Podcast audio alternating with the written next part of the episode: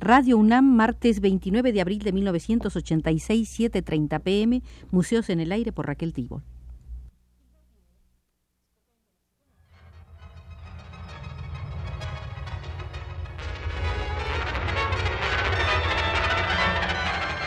Museos en el Aire.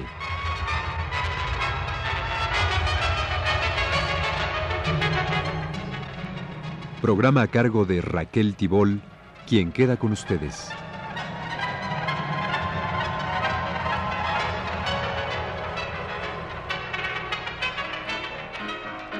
Und was bekam der Soldatenweib aus der alten Hauptstadt Prag? Aus Prag bekam sie die Stöckelschuhe, einen Gruß und dazu die Stöckelschuh.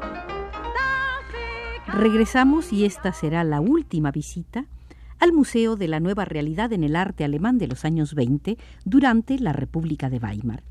Como en anteriores visitas, será nuestro conductor Weiland Schmidt, historiador especializado en este importante capítulo del arte europeo del siglo XX. Hoy comenzaremos viendo la sala de George Gross. Nació el artista en Berlín en 1893 y murió en la misma ciudad en 1959. Con el arribo del movimiento Dada a Berlín, Gross fue uno de los primeros que pasó a formar parte de esa corriente a la que dio un semblante propio, violento, agresivo y fuertemente político. Estuvo en los frentes de la Primera Guerra Mundial.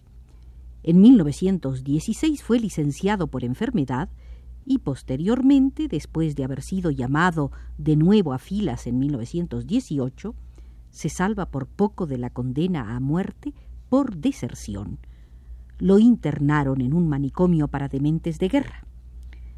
Ha comprendido la afectación y ampulosidad de la burguesía, su gusto por la voluptuosidad y su capacidad para el sadismo, su constante ambigüedad. Aprendió a odiar. Se afilió al Partido Comunista y defendió enconadamente la idea de un colectivo de artistas. En sus dibujos comienzan a aparecer nuevos elementos estilísticos. Hace uso de la ingenuidad y la torpeza, de la forma directa y del carácter de las pintas callejeras, así como de las pintas en baños públicos.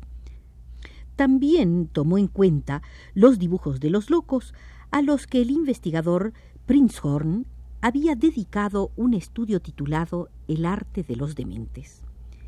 En la obra de Gross se pueden encontrar además elementos constructivos. De la pintura metafísica adopta la figura articulada del maniquí. Por carecer de facciones se convierte el maniquí para Gross en símbolo del anonimato del individuo en esta época dominada por la técnica, la industria, la sociedad de masas coloca al maniquí en un pedestal delante de la arquitectura cúbica de las fábricas. Gross desarrolla un verismo agresivo, más agudo y mordaz en sus dibujos que en sus pinturas. Gross es un artista de la línea, persiste como dibujante en sus pinturas.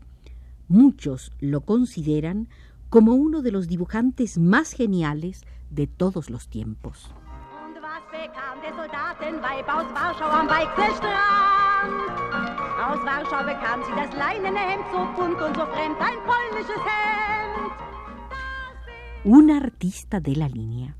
Respecto de esta cuestión, el propio George Gross escribió, La línea no existe en la naturaleza, es una invención del hombre, una guía para que todos aquellos que quieren penetrar en lo amorfo que nos rodea por doquier. Es el hilo de Ariadna que nos conduce por el laberinto formado por millones de objetos naturales. Sin la línea estaríamos perdidos, no encontraríamos jamás el camino de regreso. Este hilo de Ariadna se ha convertido en la mayoría de los casos en la soga con que ahorca a sus víctimas. ¿Y quiénes son sus víctimas? Los logreros enriquecidos debido a la guerra, dedicados a beber champaña, los capitalistas explotadores de los proletarios, los estrategas de la cantina que pregonan la dignidad nacional, los generales en paro que soñaban con jugar de nuevo a la guerra, con sus compañeras de juego, prostituidas y también sus mujeres. Los personajes de Gross en los años 20 fueron los políticos y los industriales, las prostitutas y los rufianes. Los dibujó en las fiestas que celebraban, en los placeres a los que se entregaban, en sus círculos íntimos, desnudos o en ropa interior, cuando la deformidad de sus cuerpos desbordaba los cinturones, los pantalones, las medias, los calcetines. Gross los miró debajo de sus ropas y sus vestidos. Ahí quedaron, sentados a la mesa, caníbales de su propia especie, mostrando los dientes y acechándose mutuamente, bebiendo, jugando a los naipes, escuchando el gramófono, bailando, brindando. Los hombres con bigote, quevedos y cuello alto, luciendo una gran calva, o peinados correctamente con la raya en medio, con un habano en la boca, saciados, inflados. Las mujeres entradas en años y codiciosas, los hombros desnudos, cargadas de collares, en fondo o en traje de noche como si fuera un fondo. Fuera, en la calle, deambulaban el hambre y la desesperación, con la rabia reprimida en los rostros de los obreros despedidos del trabajo. Se preparaban levantamientos y revoluciones. El crimen se olía en el aire. En los dibujos de Gross hay duelo, ingenio, sarcasmo y un conocimiento profundo del ser humano. En 1921, Kurt Tucholsky escribió No conozco a nadie que haya captado como Gross la moderna fisonomía de los poderosos hasta la última vena de vino tinto. El secreto. George Gross no solo ríe, también odia. El otro secreto. No solo dibuja, sino que muestra las figuras. ¡Qué borregos patrioteros, qué panzas! Con persistente vitalidad crítica representa a los oficiales, a los empresarios, a los vigilantes nocturnos uniformados. Oslo?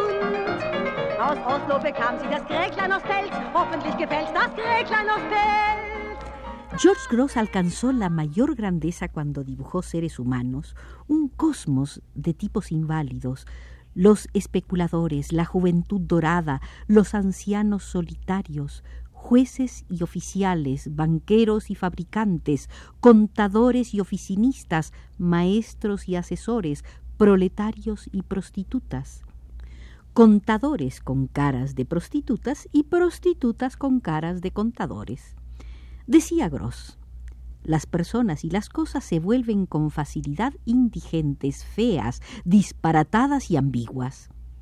Los pintó a sangre fría, sin misterios, las personas pasan de largo sin notarse las unas a las otras. En el lugar que ocupaban queda un vacío. Con los medios que me han sido dados intento fijar esa fugacidad. Gross captó tan perfectamente su época y sus personajes, y éstos se sintieron tan descubiertos y desenmascarados, que fue denunciado tres veces y llevado ante los tribunales. En 1920 por atacar al ejército, en 1923 por burlarse de la moral pública y en 1928 por blasfemo. En las tres ocasiones se le impusieron multas. Opina Weiland Schmidt que quizá esta triple condena sea la más hermosa condecoración que jamás haya recibido George Gross más importante, más legítima y más válida que todos los premios recibidos posteriormente. Esas condenas fueron la confirmación de haber dado en el clavo de la verdad. En 1933, con la persecución al arte desencadenada por los gobernantes del Tercer Reich, llegó el ocaso de la nueva realidad.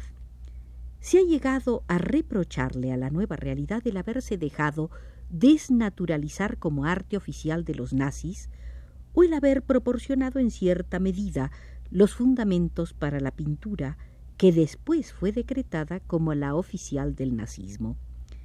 Pero esos reproches son injustos.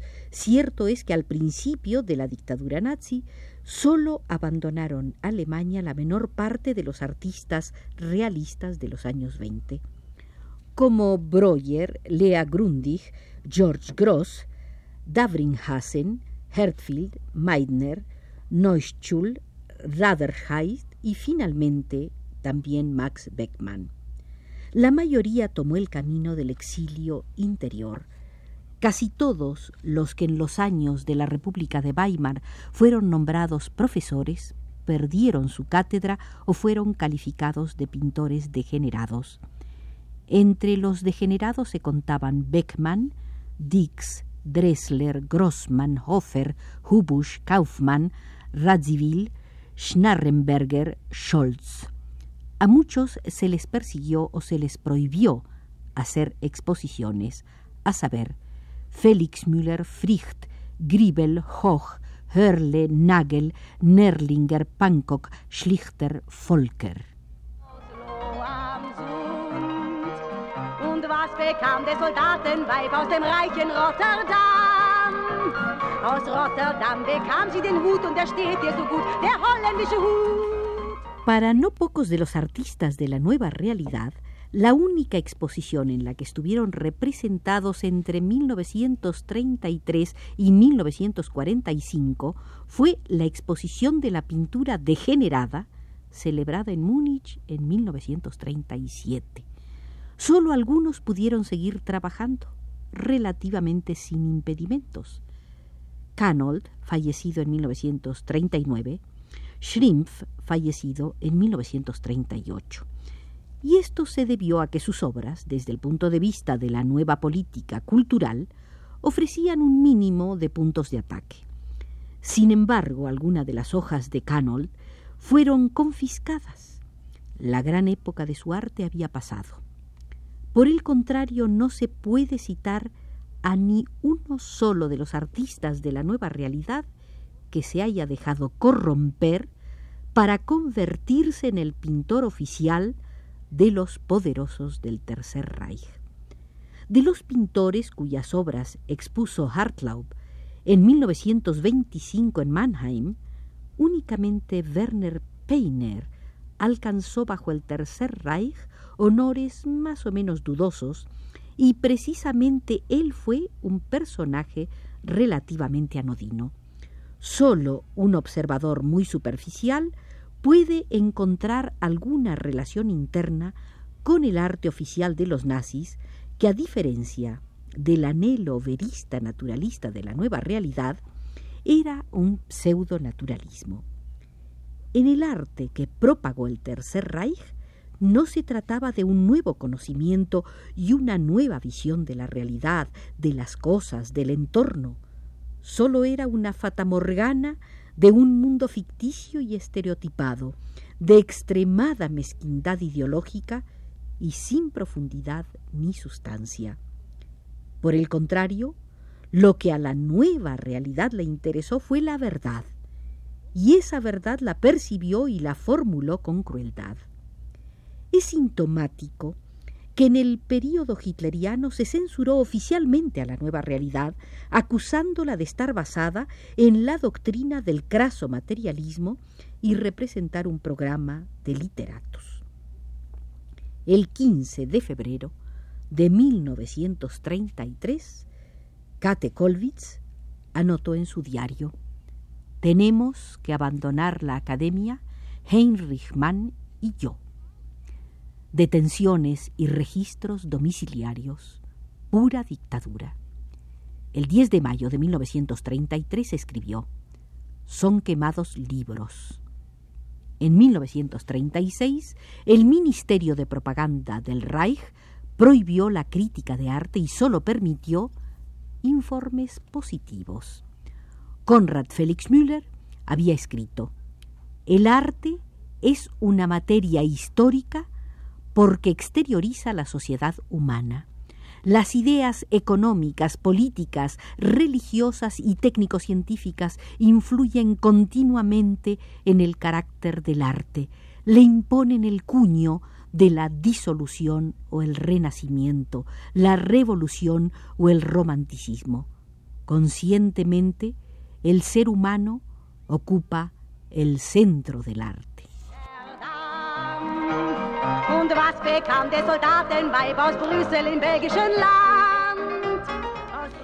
Esta de hoy ha sido la última visita al Museo del Arte Alemán en la época de la República de Weimar, serie iniciada con motivo de la exposición sobre este periodo presentada en el Museo de Arte Moderno.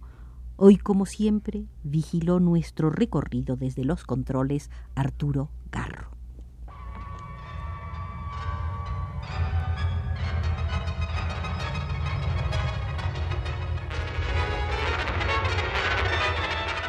Este fue Museos en el Aire.